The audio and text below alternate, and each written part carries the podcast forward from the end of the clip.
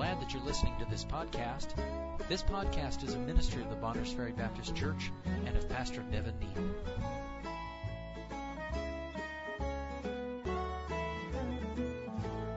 All right. Well, with that, with that said, um, let's turn our Bibles in our Bibles tonight to Matthew chapter number nine. Matthew chapter nine in our Bibles this evening, and we're going to begin in verse number 35 there of Matthew chapter 9. And if you're able to, I would invite you to stand with me as we look at our text this evening, Matthew chapter 9.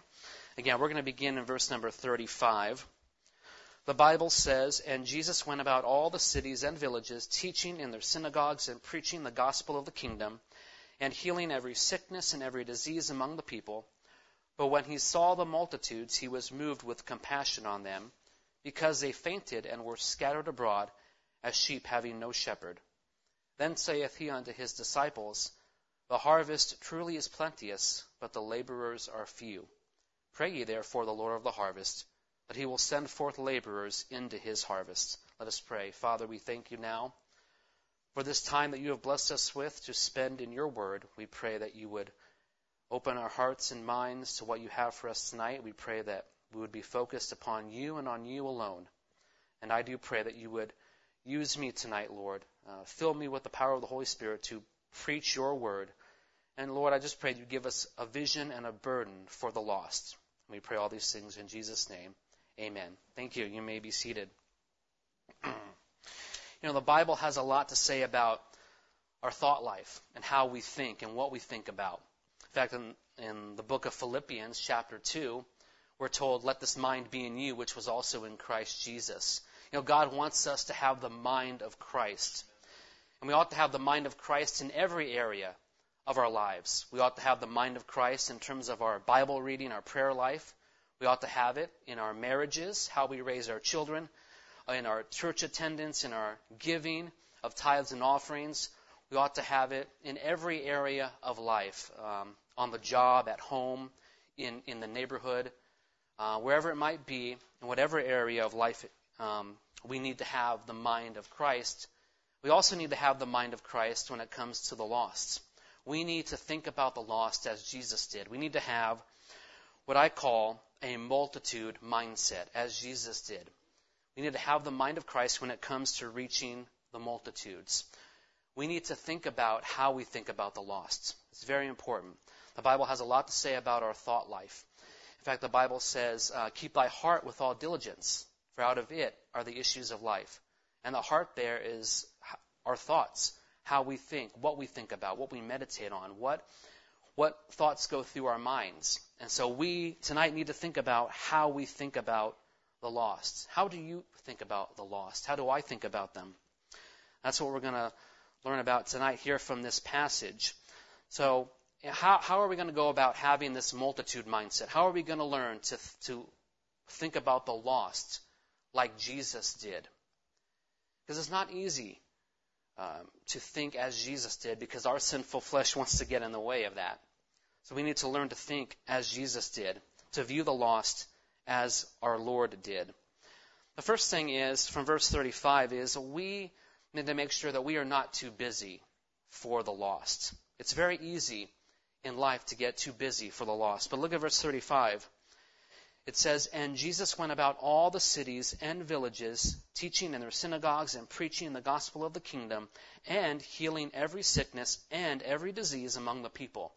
So we read here in verse 35 that Jesus was busy, obviously, in the work of his ministry. He was busy preaching and teaching and healing every sickness and every disease. So he was busy. He was involved in ministry. And if you serve in the ministry in any capacity, uh, you know that can be busy to be in the ministry. Um, you know, pastor, you know this. It, you know, the ministry is work, and it can be busy. We can't let the busyness of ministry distract us from reaching the lost. We can't push them aside for the sake of the ministry because they are part of the ministry. They are part of what we are doing. Obviously, the ministry uh, involves us serving each other here in the local church, but it also involves us getting out there and reaching people with the gospel knocking on doors like we did this afternoon. And if you're not involved in that, let me encourage you to get involved in that ministry. I know your pastor uh, won't mind You know, uh, one thing we were talking about in the, in the car um, as we were driving around, knocking doors, is that, and one thing I've heard from every every missionary is, you know, what do you need? What do you need? You ask them, they say laborers, and that's what we're going to look at a little bit later, the issue of laborers. But again, don't be too busy for the lost. We need to make good use of our time. You know, we're all busy um, with work or family, school, ministry, whatever it might be. We're all busy, but we need to be a good steward of the time that God has blessed us with. We only have a short time on this earth. We need to be good stewards of our time. In fact, the Bible says, moreover, it is required in a steward that a man be found faithful. So let us be faithful in stewarding our time and let us make time for the lost. Because if, if we're not careful, we can get so busy with ministry, with good things, that we tend to push the lost aside and think, well, I'm serving here. I have all this stuff to do. I just don't have time for the lost. Well, you know, Jesus had time for the lost. In fact, that's why he came. He came to seek and to save that which is lost. So he made time. He was busy. You know, he had his disciples who were constantly, you know, asking questions, and, and they, you know, made his ministry very busy. And he was healing people, and people were coming to him with um, with those that were sick or lame or blind, and he was healing them. He was very busy but he wasn't too busy for the lost. And let's make sure that we're not too busy. That will help us have a mindset like Jesus did for the multitude. So you don't get too busy, but also we need to purposefully and intentionally look at the lost. We need to do that because it can be easy again in the busyness of life to kind of ignore the lost. To kind of, you know, think about, well, you know, I'm saved and the people I know are saved and our church is doing well. So, you know, I just, you know, they're going to be kind of in the back of our minds, but in reality, they need to be in the forefront of our minds. We need to look at them like Jesus did. We need to intentionally, on purpose, view them. If you look at verse 36 here, it says, So as he's doing these things, involved in the, in the busyness of the ministry, it says, But when he saw the multitudes. And I believe here that he is intentionally look at, looking at them. It's not just as if they're kind of a passing glance or he sees them off in his periphery. He is looking at them on purpose. While he's doing the ministry, while he's in the work of the ministry, he's looking at them with a purpose. And he is looking at them and seeing them for who they are. If you continue on in verse number 36 there, it says, But when he saw the multitudes, he was moved with compassion on them. So when he saw them, when he intentionally um, fixed his eyes upon them, he was moved with compassion. You know, we might look at the lost and be filled, moved with indignation or anger sometimes that we, as we see what the lost do. You know, we see our culture and our country, and we see what the lost are doing to it and in it. It, it, it can make us angry, and it can make us um, uh, cynical toward them. But we have to be filled not with cynicism, but with compassion, because Jesus did. You know, and why? Why was he moved with compassion on them? But it says, because they were faint, because they fainted and were scattered abroad as sheep having no shepherd. See, Jesus, when he looked upon them, he saw them for who they were. They were sinners who were lost. They had no shepherd. He came to be their shepherd. And our responsibility is to, is to introduce them to our shepherd, the good shepherd, Jesus Christ, is to show them and to tell them that they don't have to stay lost. There's, someone who came to save them. And his name is Jesus Christ. And he came to save their lost soul. And, and we need to view them in their spiritual condition. Because when we see, we see the outward. And we see the sin, and we see the cursing, and we see, you know, um, uh, the wickedness that they do, and that they are doing uh, in this country. And, and we see that. But what does God see? He sees their soul, and that soul is lost. Every person in this world is in one of two conditions. They're either saved or they're lost. They're either on their way to heaven or on their way to hell. And we have to see them that way. We have to look past the outward and understand what's going on inside. What, what, what condition their soul is in. Because, yeah, they can be rough on the outside and they can, you know, look bad and they can act bad and, and, and act sinful and we might be frustrated by that and we might be angry by what they're doing. But it's important that we view them with compassion. Because, you know, we have enough cynics in this world. We don't need more cynics, we need more soul winners. We need more people to get out there and to have compassion on the lost. Because these people, you know, they have, they're scattered abroad. They have no shepherd. They're, they're sheep. They're just out there and they have no shepherd. They're lost. They have no direction. They have no hope. We have the hope. We have that blessed hope that we learned about this morning. We have that. We have Jesus. We have the gospel. We need to share that with other people. We need to have compassion on the lost. Think about this. What if no one ever had compassion on you and never shared with you the gospel? Where would you be right now? Well, you'd be lost on your way to hell. And we, we tend to think of eternity as a distant place, far off, you know, far away. But no, eternity is a heartbeat away. Every person is a heartbeat away from eternity. And you and I are a heartbeat away. And you might be here tonight, and you might be in a lost condition. Let me encourage you. If you don't know for sure that you're saved, tonight's the night. This is the night. This is the night God wants you to be saved. You're here tonight, and if you're unsaved, this is you're here for one reason, because God wants you to be saved. He wants you to put your faith in him for salvation and get your eternity settled because every person here, young or old, no matter your health, no matter um, your age, you're a heartbeat away from eternity. You could just as easily slip off into eternity as you could slip, off, slip, slip out the, the doors and, and go outside. That's how close eternity is. And we tend to think of it as far off, but it's very close. Eternity is right there. And you're either going to heaven and you're going to spend eternity with Jesus Christ in heaven, or you're going to hell ultimately the lake of fire, and you're going to spend eternity completely separated from God forever, and there will be no hope. And if you're unsaved tonight, let me encourage you, before you leave, get that matter taken care of and be saved. Because God loves you, He wants to save you. That's as Jesus was looking at these multitudes. He wasn't filled with anger. He wasn't filled with rage. He was filled with compassion. That means that his heart was was was weeping for them. He, he, he was moved. He, he, his, he was stirred by what he saw. And we need to be stirred by what we see. You know, we need to, to feel for the lost. We need to understand their condition. And a lot of the reason why more Christians don't care is because they just don't, they choose not to see. They intentionally ignore the lost and they think, well, you know, I've got my eternity settled, and you know, I'm comfortable in my Christianity, so you know, I'm, I'm you know, I, I'm good. But they don't take the time to realize, well, you know, we have to share that. We have to get that out there. We have to have compassion on the lost. We have to be moved by what we see. You know, Jeremiah the prophet, we know him as a weeping prophet. He was moved by what he saw. He saw his country. He saw the people that he loved turn completely away from God. And, and we live in a country very much like what Jeremiah saw in his day. He saw a country that had completely turned away from God and rejected their spiritual heritage. And we have seen that happen in this nation. People have rejected God. They've rejected our spiritual heritage. They've rejected our founding, our founding principles, founded upon biblical principles. And people have rejected that. And the Bible says in Lamentations 3:51, Jeremiah was saying, "Mine eye hath affected mine heart." He was moved by what he saw and moved him to tears. And he allowed that to stir him to preach to those people.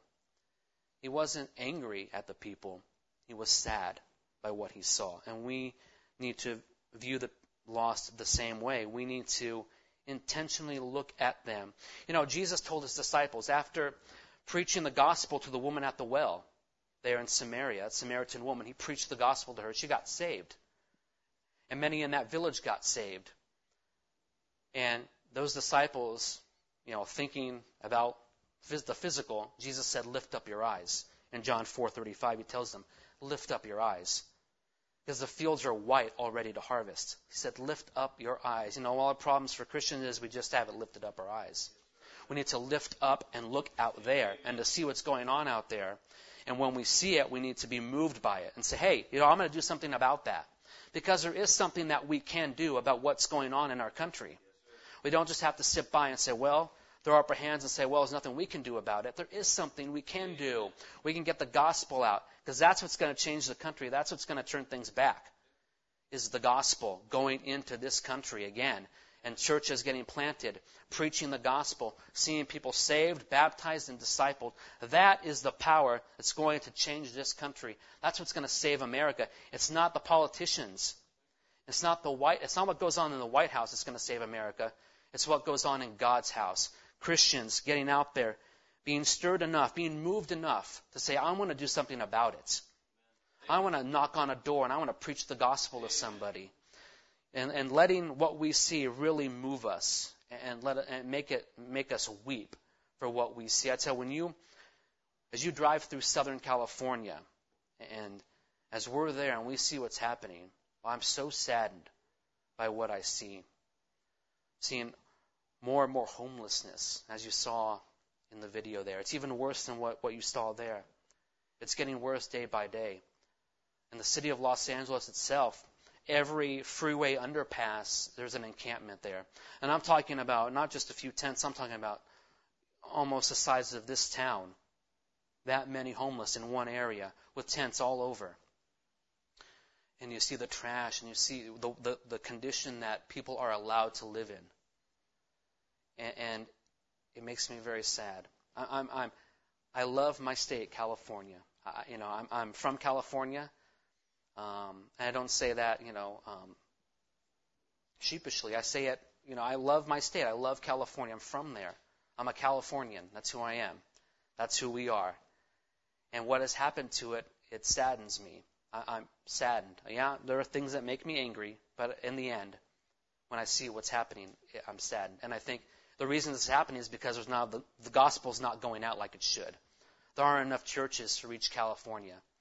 You, we'll never reach California with the churches that are there now. There just aren't enough. There aren't enough people. There aren't enough laborers. We need more laborers. And that gets into the next point. If you look at verse, so after verse 36, he then uses this to teach his disciples.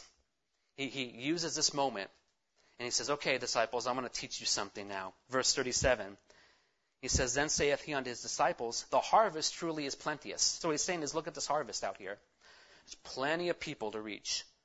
You know, thousands and thousands and thousands, and in our case, there's tens of thousands of people that we need to reach there in Riverside. Tens of thousands. The area that we're in specifically, 90 to 100,000 people, no independent Baptist church there. No independent Baptist church. Maybe a few churches, you know, that may, you know, are Bible believing, gospel preaching churches, but they're not independent Baptists. They don't preach the right Bible. They don't they're not, they're, you know, singing rock and roll music. They're, you know, there's no independent Baptist church there, grounded upon the foundational truths of the Word of God, teaching all the doctrine of the Bible. There's no church like that in that area. The need is great there. And, and that harvest, again, is plenteous. There's plenty of lost people. But look what he says here. Jesus identifies here this harvest. There's plenty of people, but it says here, but the laborers are few. There's not enough people. We need more laborers. And if we're going to have a mindset toward the multitude, we need we need to participate in the harvest. We need to be a laborer in that harvest. That word labor, you know, tells us it's going to take work. It takes work to reach people, to knock on doors, to follow up. Uh, that takes work. It takes a, it's hard work to do that, but it is good work. It's the best work that you can do. Um, there's no work I'd rather do than get out and getting the gospel out there, knocking doors, preaching the gospel to people, seeing people saved. There's nothing greater than seeing a lost person come to Christ. It's, it makes it all worth it. If it's just one person, you think, oh, well, I'm not seeing anybody saved. Maybe I saw one person get saved a few years ago. Hey, it's worth it. That one soul. Jesus died for that one.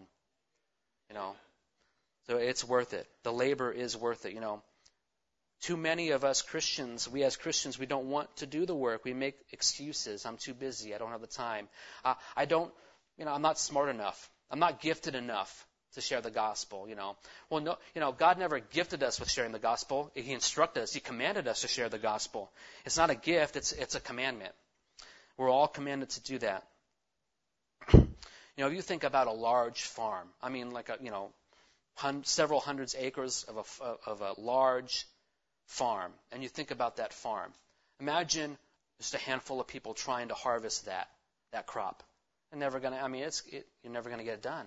You need laborers to harvest that crop. Jesus said there was a harvest of men and women, lost people, and it's ready. We just got to have some people go out there and work in that field. And that's what God wants us to do. He wants us to labor, to work, to be a part of that harvest, to join in, to sign up and say, to be like Isaiah and say, hey, you know, here am I, Lord, send me.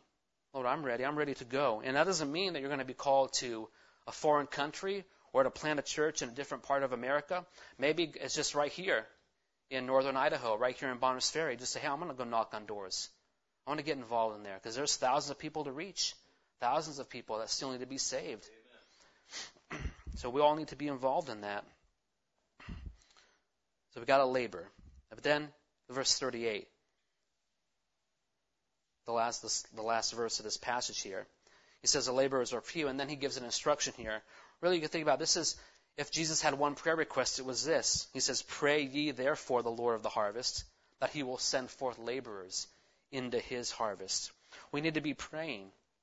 We need to be praying and praying for more laborers to go to different countries, but also here in America to reach these different areas. Pray for laborers for Southern California, for the Northwest, for the South, for the Midwest, for New England.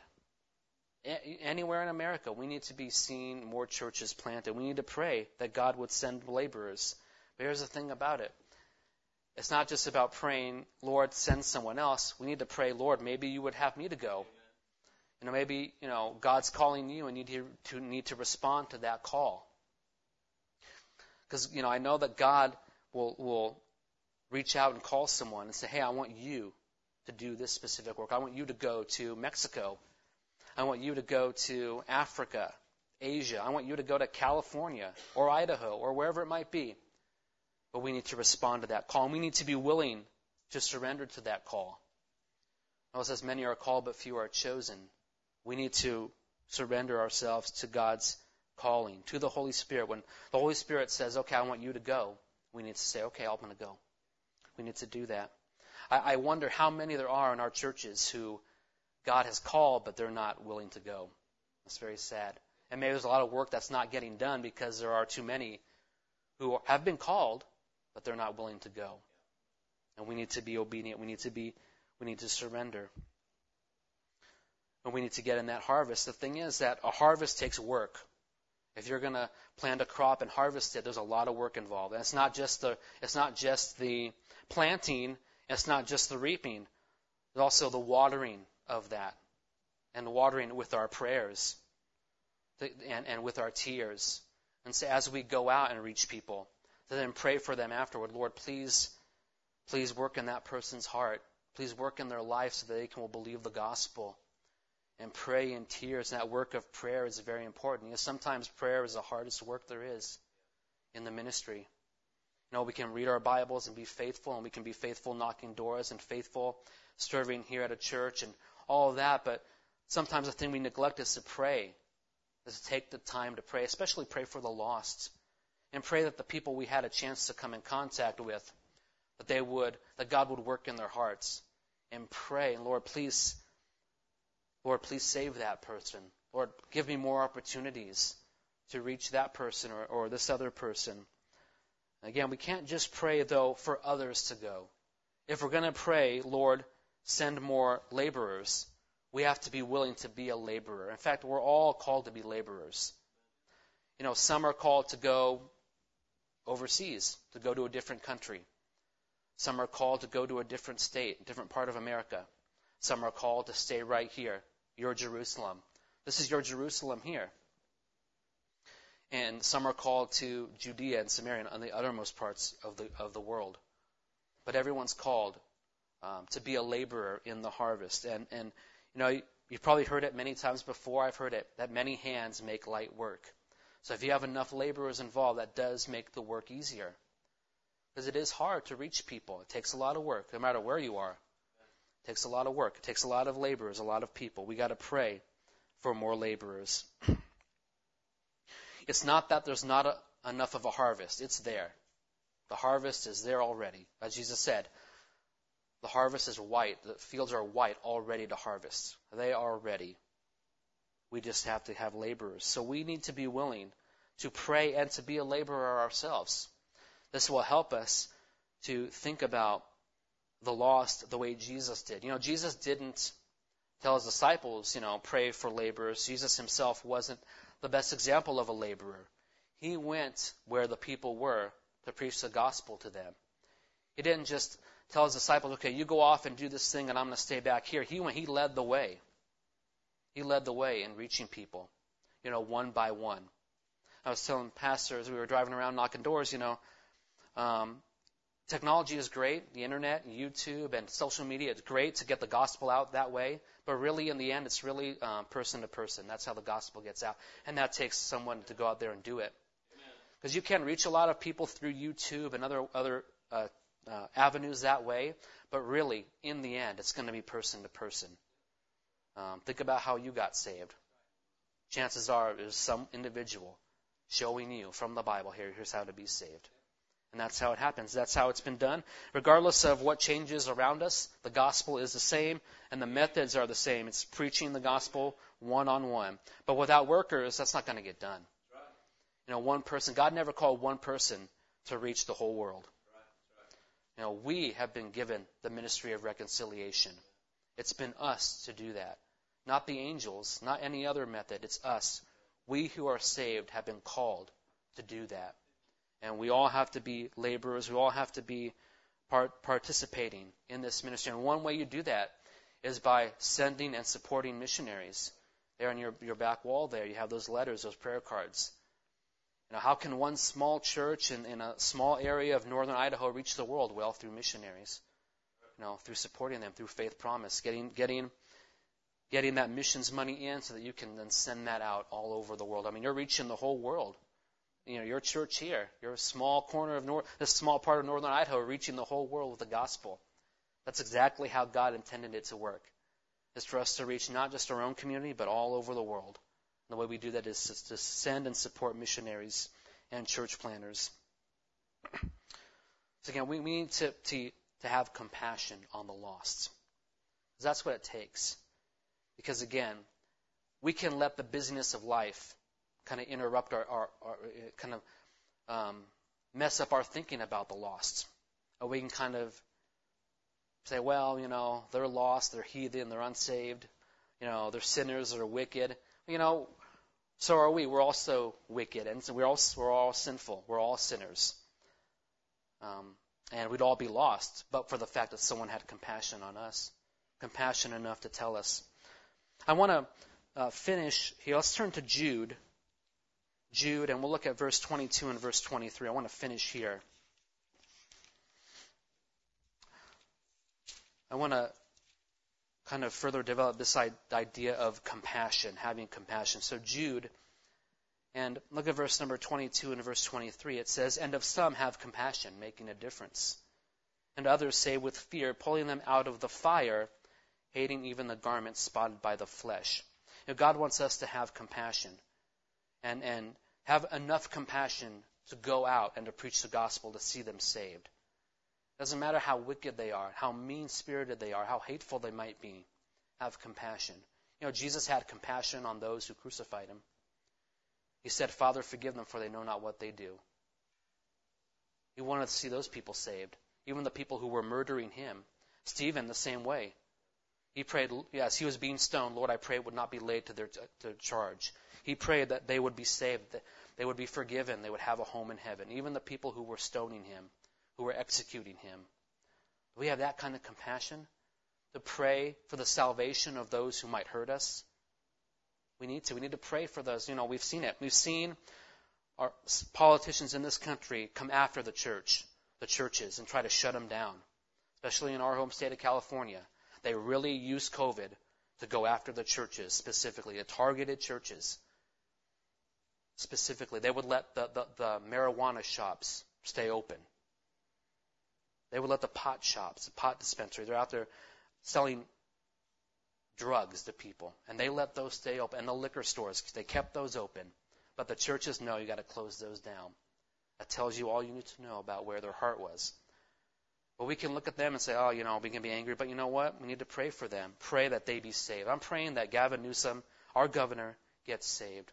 What a great thing it would be for him to be saved. You know, I look at people, some of these politicians, and they're very um, powerful public speakers, very influential people.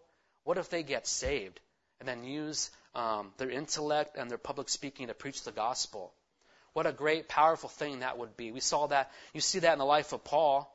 Here was a man whom he knew um, religion very well, a very powerful man, a very learned man. And he used his power and his education to persecute the church. You know, he came after Christians. He was there when Stephen was stoned. He was right there, consenting unto his death. He was part of it. And he got saved. And God used that in a mighty way. A powerful, uh, uh, influential man, and he got saved, and God used that in a mighty way. And he can still do that today, and I believe he will if we who are saved are faithful. But again, we need to have compassion, enough compassion to, to be willing to save them from the fires of hell and to do all we can to save them. I want to finish with a story I read about a woman in Texas. Her name is Estella Atkins, and she was driving to work one morning. And as she was driving to work, she saw a car on the side of the road engulfed in flames. I mean, just, it was a fireball. Of course, she was concerned. Now she thought, oh my, I mean, here's this vehicle, and she pulled over. Then she realized, as she was pulling over, she knew whose car it was. It was her daughter's car. She was on her way to school. Her own daughter in a flaming, fiery inferno in that vehicle. And she pulled up there, and as people began to gather around her, she was going to go into that vehicle and pull out her own daughter from that burning wreckage, willing to risk the, the flames herself being burnt so she could save her daughter from that. And there are people there trying to keep, no, you can't. It's too dangerous. If you go in there, you're gonna, you know, you go in, you're gonna get burned yourself. But she went in anyway. She said, whatever I have to do, I'm not going to let her go like this. That love, obviously her own daughter, her own flesh and blood, she would stop at nothing to get her out of that fiery inferno. She was going to risk her own life to make sure to see her daughter saved out of that wreckage. Do we have that kind of love and compassion for those out there in the lost? Those who are out there who are unsaved? To be willing to risk it all to see them saved? To be willing to face the persecution that might come with preaching the gospel? You know, Apostle Paul did. He had enough love and enough compassion on them and thought about them the way that Jesus did that he was willing to suffer persecution for it. He, he described those persecutions. He listed them. The beatings he endured, the threats against his life. Many times he had to escape threats against his life, the imprisonment that he endured, being thrown into prison many, many times. Again, beaten, threatened, um, ridiculed, all those things that he endured. He had it hard. Um, he had it harder after he was saved than before he was saved. It was more difficult, but he was willing to endure it. Why? Because his love for the lost, he wanted to see people saved. He wanted people to have what he had received. He recognized he had received the greatest gift of all, the gift of salvation, the gift of eternal life. And he knew he didn't deserve it. He knew that he deserved to go to hell. And God, in his grace and his mercy, saved him. And by faith, he received that salvation. And he wanted to make sure that the whole world knew what he knew. He wanted to see the whole world have what he had. The Bible says, if our gospel be hid, it is hid to them that are lost. So if we hide our gospel, we're hiding it from them out there who are lost. We're keeping it from them. We're keeping, we have received the greatest gift of all, and we're hiding it, keeping it from those who need to hear it most. Yeah, I just want you to think about. You may not remember it, you might, the person who led you to the Lord. What if they did not have compassion on you? What if they never shared with you the gospel? Where would you be right now? It's easy to think, especially if you've been saved for a number of years, it's easy to kind of forget that and to kind of get stale in your Christianity. We need to remember our salvation We need to remember that day that we trusted Christ and the fact that someone had compassion, a church had compassion, an, ind- uh, an individual Christian had enough compassion to take the time to share the gospel so that you could be saved, so that I could be saved. Remember, think about that woman that I talked about and her, her zeal to see a person she loved, had compassion on, saved from a fire. Well, every single lost person is destined for fire unless we do something about it. We um, visiting at a church over Christmas in Los Angeles, and the kids put on a Christmas program. One of the young men there, one of the pastor's sons, described it as the greatest story ever told. Only if it's told, though, and that's the thing, it has to be told. We need to tell people it is the greatest story ever told. It's the greatest gift. And we, what we possess is so precious, the gospel. We have it. We've received it. It's eternal. We'll never lose it. That eternal life that we have. But we need to make sure that that we can tell as many people as we possibly can that same message. And all we're doing is telling them, hey, I've been saved by God's grace. Jesus died, shed his blood for me. And if you receive that gift, if you believe that, receive that, you'll have the same gift, eternal life. Yeah, a lot of people think it's stupid. No doubt. They think it's dumb. They think it's ridiculous. They think we're crazy. But we still need to get out there and get that gospel message out. And it really begins just by going, you know, one by one, knocking on doors, door to door, and then sending people out, sending missionaries. And you never know the number of people that are being reached through the missions program. It's so important um, to see missionaries going and reaching the world with the gospel, and right here in this country as well. I love this country. I do. I love it. And I'm so burdened for it to see more churches in this country. We need stronger churches. We need more of them that are preaching the Bible, that are preaching the gospel, that are teaching the Word of God correctly. And they're singing uh, the songs that honor God and out there believing what the Bible says. Really, that's what we need because, you know, the Bible runs contrary to the teachings of the world. And we need to show that. We need to, we need to proclaim that. Um, again, our thought life is so important to God, what we think about.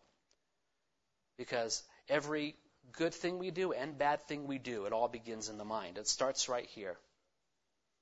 Every action that we do begins in our mind. And we need to think about how we think about the lost. Do we think about the unsaved as Jesus did? Having compassion on them, being moved by what you see. When you see a lost person and their life is a, is a mess, we have compassion on them? Or do we think, well, I'm glad it's not me?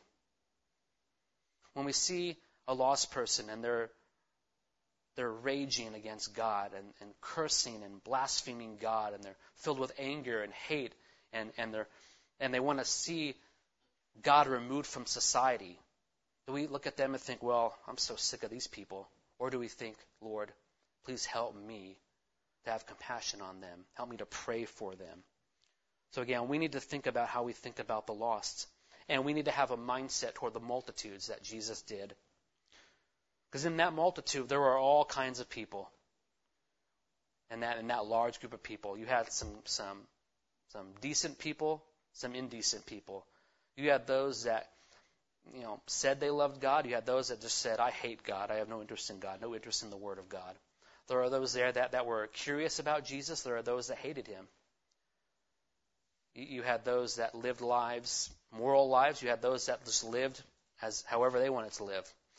So within that multitude, you have a total mixture of people. But Jesus had compassion on them all the same. He loved them. He died for them. And let's make sure that we are thinking about them the way that He did.